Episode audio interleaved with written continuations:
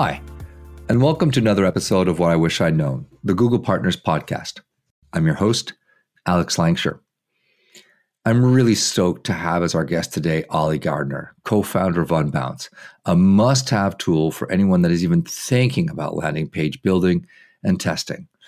Unbounce almost single handedly created this field, and Oli travels the world to speak and evangelize about the importance and criticality of focusing deeply on the landing page experience. Oli is a self professed zealot who seeks to rid the world of marketing mediocrity. And just how zealous is Oli? I hear all you all asking. Well, here's a little fun factoid for you. He at one point considered even legally changing his name to Landing Page in order to get that little extra kick of SEO juice from the many bylines in the guest articles that he's written. Clearly, Oli is a true believer. Welcome to the Google Partners Podcast. Thanks for having me on, Alex. It's great to have you here, Oli.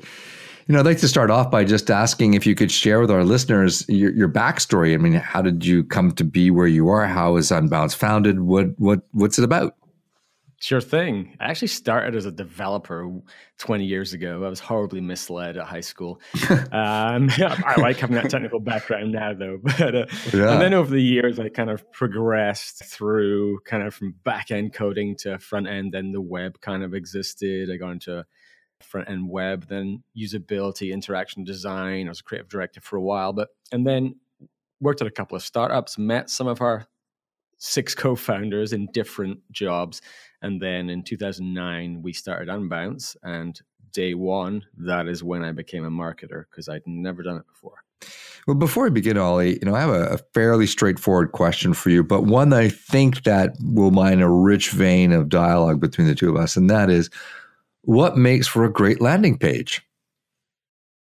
Great question. And the, the number one principle is that you should be using one. it's, it's kind of ridiculous the amount of marketers who still aren't. Um, but I think you can think of three simple qualities of a great landing page.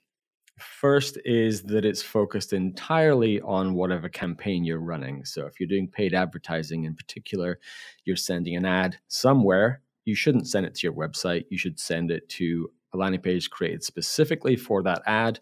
So the message match is very strong. You know, whatever you're promising in your ad, and that could be an email as well, anywhere you're promoting something. Whatever you have there, the promise, if that is not matched on the landing page, there's a disconnect that can make people think, oh, this isn't for me and leave. So that tight bond is one of the important things as well. And then attention ratios. So the amount of distractions on the page that people that could take people away. So attention ratio is the ratio of the number of things you can do to the number of things you should be doing. And when you're running a campaign, there's only one goal. So you should have one focus call to action. Anything else that any navigation that can take you away from the page pollutes that attention ratio, makes it worse, and can impact conversions in a negative way.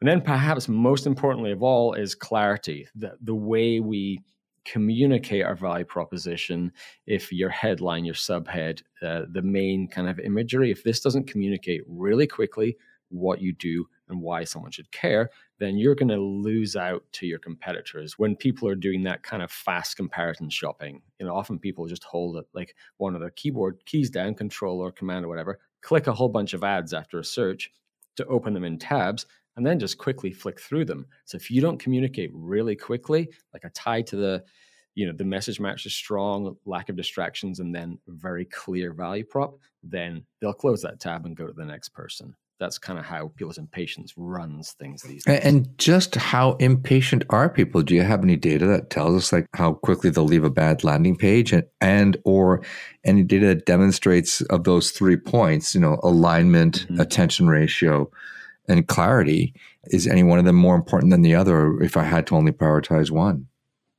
So there's the message match thing kind of goes hand in hand with the landing page portion of quality score if you're for mm-hmm. ads in particular. Absolutely.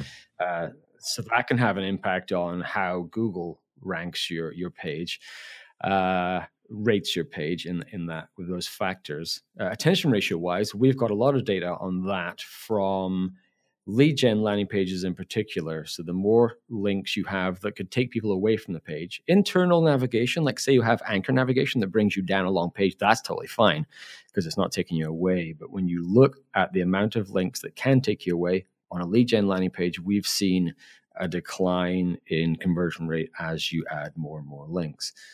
And clarity, that's a lot of that comes down to a that that can you figure it out quickly someone might leave but also is it going to help people then stick around and go oh I, this is actually sounding pretty good and you know you'll continue down the page uh, how impatient are people? Well, increasingly so. Uh, there are there's tons of information out there that people mm-hmm. talk about. You know, we have an attention mm-hmm. span of five seconds, seven. I mean, I think I Google is now selling six and a half second increments on uh, on YouTube, right? Yeah, right. So page speed is a massive factor in that kind of thing in the impact on conversion. But in terms of you know how long someone's going to stick around, that honestly that depends a lot on their motivation, the thing they're trying to achieve. Like, how high motivation is that thing? If they're trying to apply for citizenship, you're highly motivated. If you're just looking for, you know, cheap yellow bananas or something, or or mm-hmm. like stripy t-shirts. There's slightly less motivation there, so that can impact your level of impatience, dependent on. What situation. about platform or device? I should say. I mean, do these three things hold true as well? from a mobile or a non-mobile experience and i mean putting quality score and uh, issues aside with respect to landing page alignment to mm-hmm. you know mm-hmm. ad copy is there a difference between those two device types? That I don't have data on that specifically, but I would imagine so. It's very different. I mean, you don't like open a bunch Correct. of tabs and mm-hmm. flick through them on a phone. Well, thanks, Oli, for indulging me in a little bit of that uh, shop talk there. And let's move on to the premise of the podcast, which is what you wish you'd known. My question to you is simple. What would be the top five strategically tactical actions that you would tell your younger Oli self if he were setting about to build a business and a company and navigate a product into the marketplace today? Yeah, that's a it's really interesting to think about this type of thing and and it's changed over time. We're 9 years old now, so my perspective is a little bit different than it would have been 4 years ago if you'd asked, but yeah. I think one of the the things that I've really has has kind of come home really strong to me recently is that one of the big problems founders suffer from is the ego of the size of your company.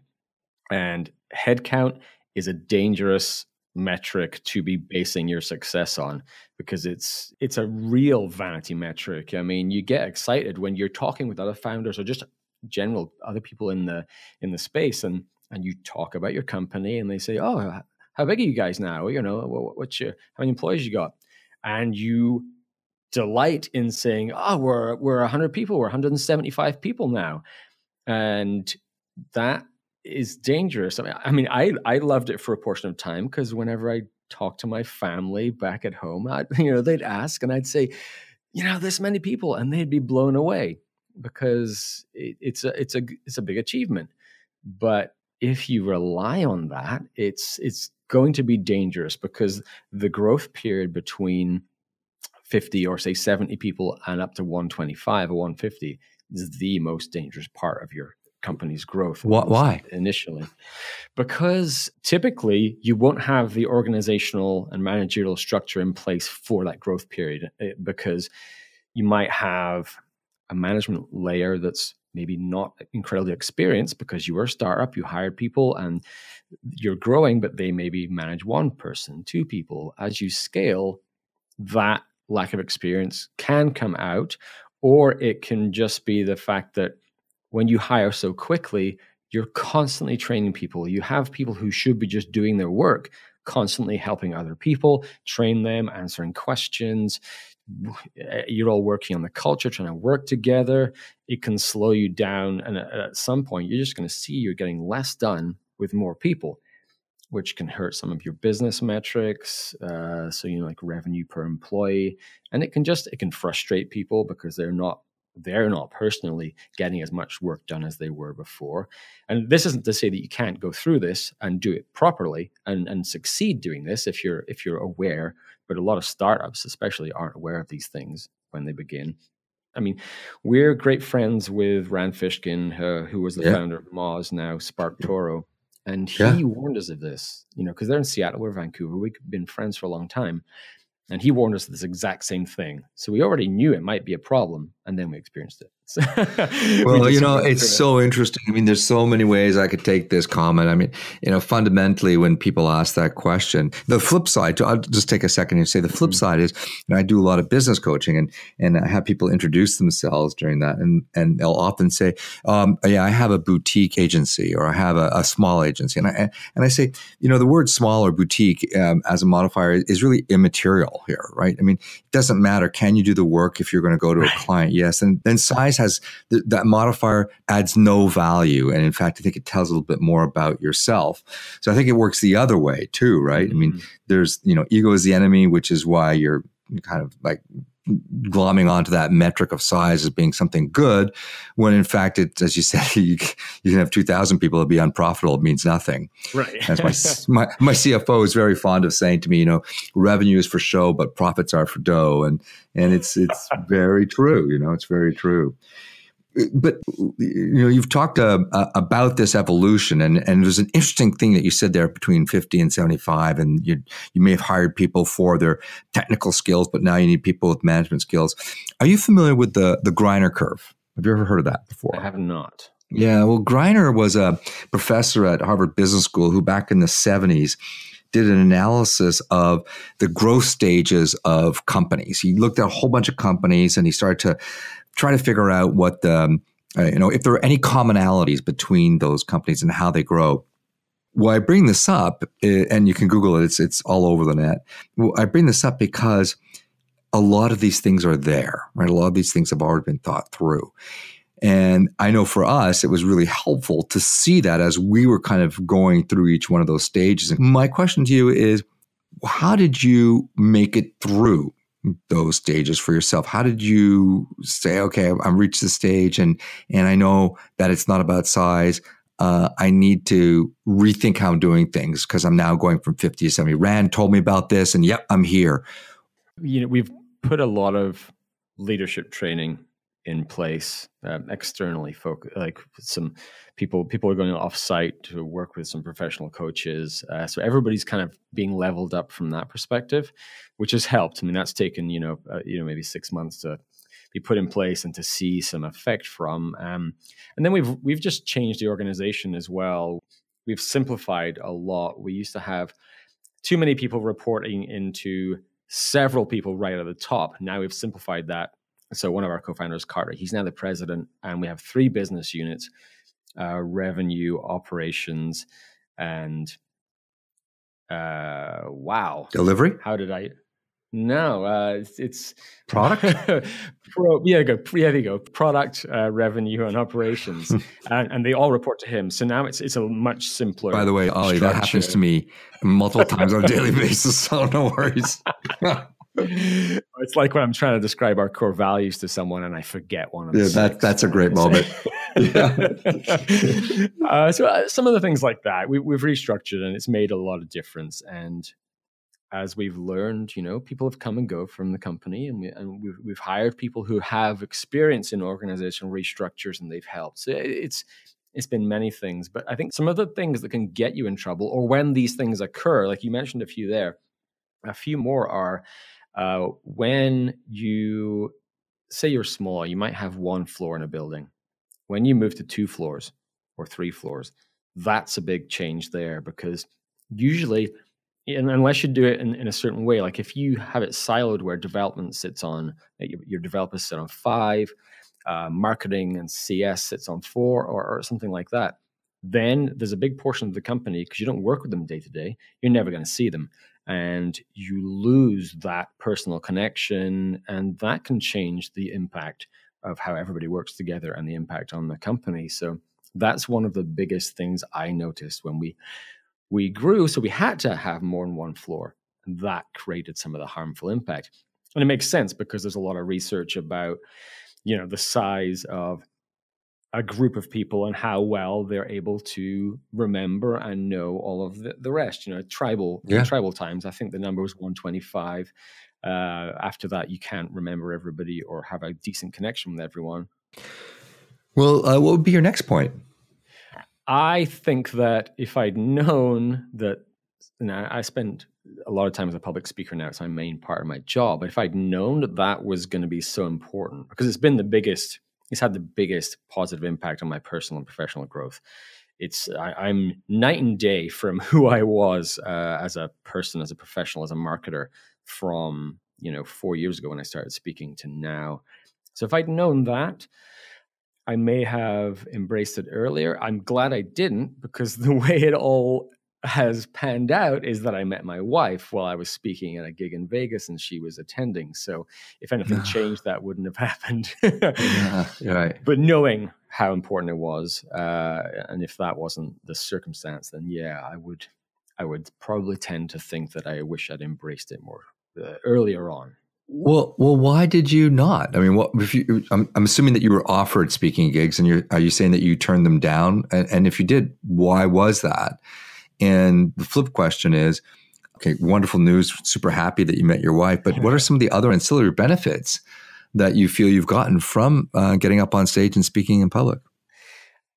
The main reason I didn't uh, yeah, you're correct. I was asked all the time. So for the first five years of our company, I was a prolific writer, and I, I, tried to make my writing very entertaining. So I got a lot of requests to go speak at conferences. And honestly, I was very naive back then. I didn't know what the benefit of speaking at a conference was. I wasn't interested in conferences. I was like, why would you want to be a speaker? That's dumb. I had no clue. Um, but the reason I didn't do it was because I've been hiding behind a desk the whole time, hiding behind my screen, doing all this writing.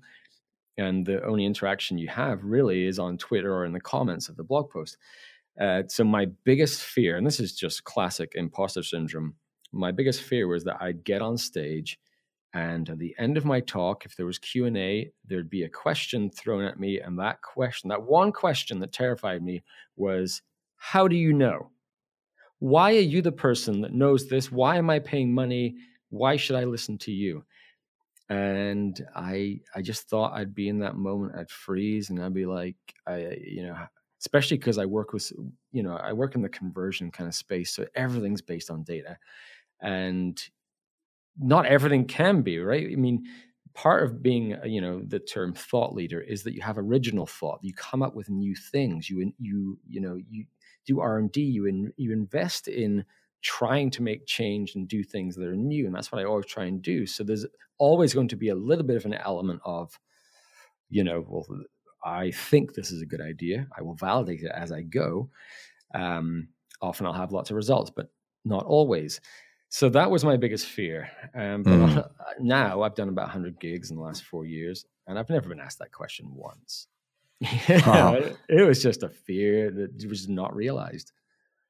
So interesting. You should say that. And and by the way, I appreciate your your authenticity about sharing that with our listeners because uh, I don't think you're the only person that has an imposter syndrome or, or feels that they don't really belong. It's like, yeah, I'm, I'm kind of here. I didn't know how that happened, but don't tell anybody. I don't want to be found out.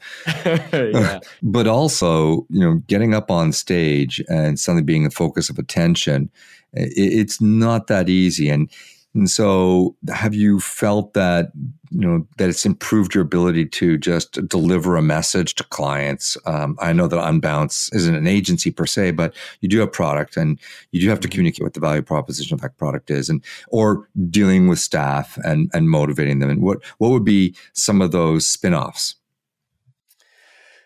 Yeah, I think it's it's really helped because obviously as a speaker your entire job is communicating so it's definitely helped how I see the value of, of, of clarity and being able to communicate properly. And I try to bring that back to the work I do, which hopefully influences others. Um, and I also do a lot of speaker coaching internally to try and help others in the company kind of level up there because uh, there's a lot of people that are interested in speaking and you know sometimes you just need someone to help you mm-hmm.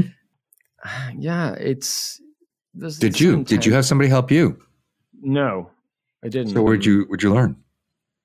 I'm very obsessive, and I just drilled really deep into how to be a, a public speaker. Um, I read the one of the books that influenced me most was How to Deliver a TED Talk by Jeremy Donovan, which was fascinating. He analyzed mm. a lot of TED Talks and the, yeah. what is it that makes them work. And then my commute to work at the time, I used to jump on the bus, and it took exactly 18 minutes to get to work, which is the length of a TED Talk so I would watch TED Talks on my uh, phone and headphones on the way to work every day. So by the time I get to work, I'm like, yeah, I'm gonna change the world. Super pumped yeah, up. Yeah, inspired every day. Yeah, and then I just practiced a lot. Like I, I've written a few posts on Medium about it. Uh, there's one. There's a few bit of adult language in it, but uh, if you search for "It's okay to puke." when you're a public speaker. Okay. that's that's kind of my initial yeah. journey covered in that post. But yeah, I just obsessed over it and and worked really hard. I, I'd show up early when I'd travel so that I could go the day before, you know, go tread the boards kind of yeah. thing, speak to the organizers, the AV people. So I'd get on stage uh, just so I knew what it was like. So then when I'm practicing, I would visualize myself on stage so I'd know exactly where I'm going to walk, where I'm going to move my hands, everything I'm going to do. So it was all pre visualized so that when I get up there, I had a little bit of familiarity. So. So interesting you should say that. You know, years ago, I uh, was also making the decision that I want to get better at speaking. And I looked at what actors did mm-hmm. and what professional athletes do, and they do, they rehearse, they practice. And and part of that is removing the unknowns. So your point about getting up on stage and walking around is something that i've done all the time. And i and it, you know i really recommend that. If you can get into the room you're going to be giving a presentation. If you can get to the place you're going to be giving a, a, a talk beforehand and by beforehand I, I you know preferably the night before so that you remove the unknown of the space. The space doesn't become something unfamiliar. It becomes something that you're aware of. You know how you're going to move your body through that space. You see where the lights in the stage is and, and that becomes a, a lot more familiar. So it, it enables your head to just be clearer and to be much more in the moment. And of course, we've got our script and we know what we want to say and we've got our talking points and we've got our slides to help us along. But it's the ability to be in flow uh, and have that command that I think makes for a really compelling presentation. Definitely. And the more comfortable you are, the more likely you are, and the, the more rehearsed or prepared, the more likely you are to ad lib. And right. that's when the magic happens. When you're Correct. on stage and you say things in the moment because you're you're formulating new ideas as you go, or you're reacting to the crowd or something you said, that's when the originality, the beauty, the the constant learning comes from. And it's it's amazing. Every time I get into that headspace where I just start riffing, I absolutely love it. And it only comes from being prepared. Well, I think that's the, the fundamental point. If you're loose and in the moment and able to to react to the audience, then they'll have a really good time, and so will you. Mm-hmm. What's your next point? What got us here won't get us there. Now, this was uh, great said, book. Yeah, Marshall Goldsmith. I, yeah. I didn't know who this was by. Basically, there was a guy in our office who, in some town hall, some meeting, he said this, and it resonated. And now, then, for about six months after that, every time there was a a main meeting in in our main space, town hall, or something else, it was just this recurring theme. People kept saying it in all that dialogue because it, it made a lot of sense. And for me, as a marketer, what got us here, uh, we've always been content marketing focused and will continue to be.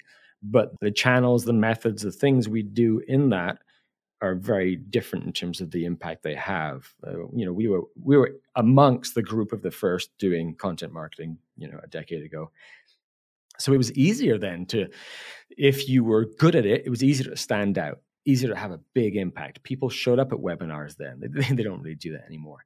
You know, infographics have come and gone. Sure, they still exist, but you know, different channels can die, and you need to understand that that's going to be a thing because if you rely on them and then they dry up, you're like, oh, what are we going to do now? And you might figure it out, but you're going to have a dip there until you figure it out. So the more you can recognize the fact that any channel or any new thing you try, there's a good chance it'll die, and you should prepare something before it does. Uh, I mean, webinars were our biggest channel, acquisition channel, like 2012, 2013. It was, you know, we'd have thousands of people, like 3,500 register, we'd have 800 people show up. 150, 200 of them would stay on for a demo at the end of the webinar that was product demo related to the topic of the webinar. So it just worked beautifully. But then because we're a generous, giving, and transparent company, yeah. We started writing about how to do a great, great webinar and gave all of our secrets away. We also got some from friends at like Kissmetrics. And, you know, so we learned from others and then we developed our skills and how to do it. And then we shared it with everyone else. So, which uh, at that point, people start catching up, and then you have to find a new way to innovate, a new, different way of approaching it. Uh, what's the yeah. process that you use to think through what's the next thing? A uh, mixture of blind panic and appreciate the honesty. Uh, well, yes, I mean the advice comes from knowing, right? But you're like, oh, this doesn't work anymore. Um, but when you start to see that the diminishing returns, you shouldn't stop doing it. That that's one of the mistakes that we made was when it starts to not be quite as effective, uh, you stop it entirely.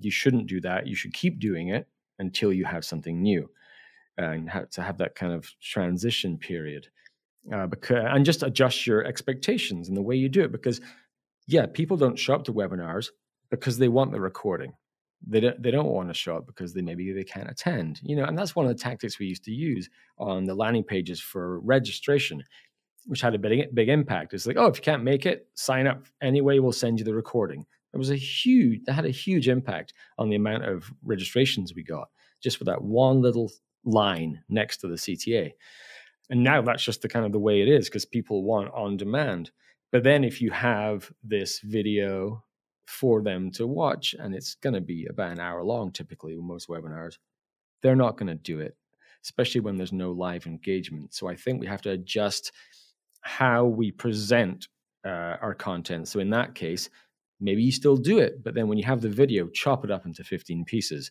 and use that everywhere to try and you know expand your reach as much as you can. Don't just limit it to the format that it, it came in. Use it somewhere else because the fundamentals don't really change. You know, the, the content can work. And sometimes when you do an audit of your marketing, you're like, well, what's what has worked? Well, that can, that thing worked really well. Why didn't? Because we did landing page sessions, which was a video series, 20 minute videos, 15, 20 minute, where I critique landing pages um, and whole campaigns. Then I jump into our into the Unbounce product and show people how I would go about changing the landing page so it was compelling it was interesting and then it showed the product which is the fundamental part the key thing yeah, yeah. Um, but we never did a second season of that which was kind of stupid because it was our highest performing campaign ever uh, because we'd done other things but they didn't show the product. This one did. And you know sometimes you get caught up in maybe it's because uh, people leave the company and they were the main champion of something or people get distracted or have a new idea. That's kind of the opposite where what got us here today in this moment continue to do uh, because some you know with content people create and then let it die uh, rather than you know uh, falling on repeating doing more of it and video is so crucial now that when you have success with something like that you, you know you really need to keep doing it and focus on the fundamentals that's what i've learned uh, writing 350 blog posts about landing pages I got bored. That was when I kind of went to be a, a speaker and I stopped writing. I wrote a lot more this year. Uh, but one of the reasons was I was just bored of writing the same old stuff. So you try and seek out something new, a different thing, something different, different channel or different way of writing about something. And you forget that the there is still, you know, thousands of people thousands of marketers born every minute who are going to come up and have this same need for landing pages or whatever your product or service is. And if you don't continue to focus on the fundamentals for them, you're letting them down and they will get that foundational content from someone else Right. because we have the best foundational content and landing pages, but a lot of it is old. So now it's starting to get outranked, uh, or it's just not as high quality as it was back then. And if you don't realize that and you don't go back and optimize that old content and create new foundational content, that's when your competitors can swoop in and kind of take over that critical point where you're getting the new people to then grow with you as a brand because that's what you want. You want people to succeed with you because then the, even if they're not using your product, if they're learning from you and becoming a better marketer, better whatever it is, they are going to trust you and eventually either they'll become a customer or they'll point other people towards you. So you have to be with your potential customers right from the start. Awesome. Can you share with us what your next point would be? Pricing. Pricing is very, very complicated. Oh my gosh, and and Uh, and uh, a subject of many podcasts too. But yeah, I'm very interested in what you have to say about this. Maybe I can learn something. Yeah, it's about adjusting your pricing as you grow. You know, when you when you start, it's very natural to undervalue yourself. You're like, oh well, is anyone ever going to pay for this? Uh, so you tend to price below what you should. Um, when we started, we have you know we're a SaaS product, monthly recurring, and we had ten dollar plans, twenty five and fifty and ninety nine, I think. The problems there are a you don't get as much money as you could, uh, but more importantly, you're pricing people who are not your ideal customer into your product. And that's not good for anyone. It's not good for them because this isn't the solution for them, most likely. And it's not good for you because you'll have people, in our case, we want professional marketers with a budget. We don't want someone who wants to put a page on the internet. because they're not going to have an ad spend. They're not going to realize the ROI of using a landing page. They're not going to stick around. So they're going to impact our churn metrics and lifetime value metrics. So all these kind of things that an investor would look at, or you know, down the road, if you're going to look at an exit or raising money, anything you're doing, if you have unideal customers coming in, you will look less healthy, less attractive to them, and your support costs go way up because you're constantly helping people who don't know what they're doing. And that's okay because they shouldn't be there in the first place. So it's okay that they don't understand that specific, you know, marketing uh, strategy or problem, but you'll spend a lot of time dealing with them, educating. Yeah, and you know, I'll say that this point maps directly into service-based business as well. Many times when you're starting off, uh, you're going to be competing on price. We were talking with Ben West earlier on about when they started off and and how they started to grow the company at Intergalactic and then Event Base. And one of the things that he pointed out to is there's always going to be somebody that's going to be out to beat you on price because in this business, there's always a new kid that's got a great idea that's going to start selling services like, let's say, just uh, search ads from their basement. And so, if you're competing on price, uh, that that can just wipe out all margins, and it's a race to the bottom pretty quickly. And similarly, uh, this idea about support costs on the on the kind of lower tier value clients is, uh, you know, my experience has been consistently that the clients that pay the least generally consume the most with respect to client management costs and where your your challenges lie. And I'd be interested to hear if you, you found the same thing too in in your business. We did, yeah. I mean, we had this when we started out. We'd have this guy in his seventies called Lamar. He'd call up almost daily, um, and he'd spend an, over an hour on the phone because he was in that situation. He had a grandkid who probably told him, "You need to be on the internet."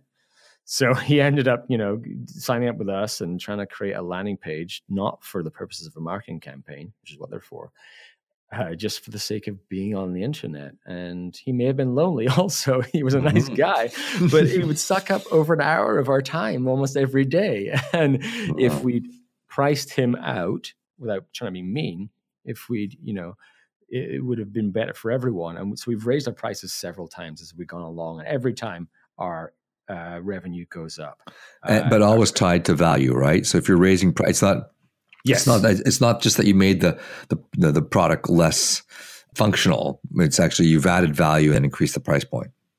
Exactly. Yeah, you expand your product lineup, you expand the features, um, you you put things in there that will give people a higher return, which then enables you to raise the prices because it makes sense. But it's interesting. Perception is crazy. So you know we're an established company now. We have a lot of big customers. Uh, you know, Vimeo, New York Times, many I can't mention because we always yeah. seek permission to use their name. Um, and it's I was at a conference, Marketing Profs uh, B2B forum in Boston, right. and I was hanging out with Uberflip. Uh, they're from Toronto, and Hana Abaza. She's now Shopify Plus, but she ran their marketing there. And we're hanging out, and she knows everybody. And this guy walks up and uh, start chatting, and she introduces me and and said, "This is Oli from Unbounce." I said, "Oh, Unbounce, yeah, yeah, you guys are awesome, yeah, yeah, uh, great product." And Hana said, "Oh, oh you're a customer." He's like, "Nah, it's too cheap."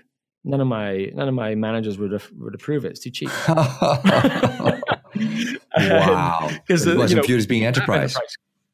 Yeah, right. And we have enterprise customers, but because it's and we have higher touch uh, support options for them, but typically it's a self serve product. And we, we don't position ourselves as an ent- as enterprise software, even though we can be, because we're rock solid. Our infrastructure is amazing; it's the best in the industry by far. But that if you do say so, will, yeah. I've heard. I've heard. Uh, uh, amongst yes. others.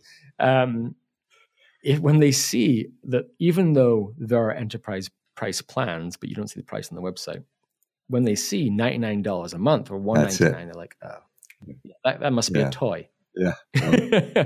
so yeah. Funny how that works, Sam. Funny how that works. Yeah. Your next point would be what? This is connected to, you know, the content marketing kind of aspect. It's to show your product.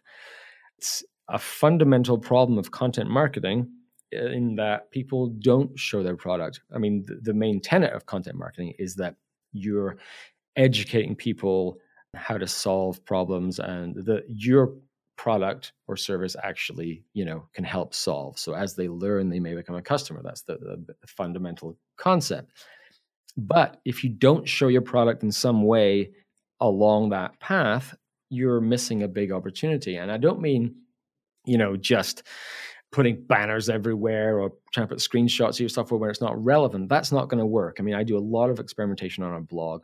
Sidebars, nobody clicks on the banners there. Nobody clicks on the CTA you bottom of the page. The way people interact with content is changing, and assuming people will click on something because you're asking them to is naive. And one of the problems in blog designs is that, and I've done a lot of experimentation here. If you take your average SaaS blog, so you can look at ours, look at MailChimp, HubSpot, anyone. If you cover up the entire page when you when there's a blog post, just look at the navigation. There's a very good chance it doesn't mention what your product is at all. Not once. You'd have to drill down into the navigation to find it. It'll probably say products, uh, features, pricing, blog, partners, blah, blah, blah, which is irrelevant to someone reading your content. Uh, so you have to add some context there. Now we've redesigned ours, and at the top on the blog, it's a different header for the blog, and it just has who we are, value prop, and then there's a call to action for each of the three products.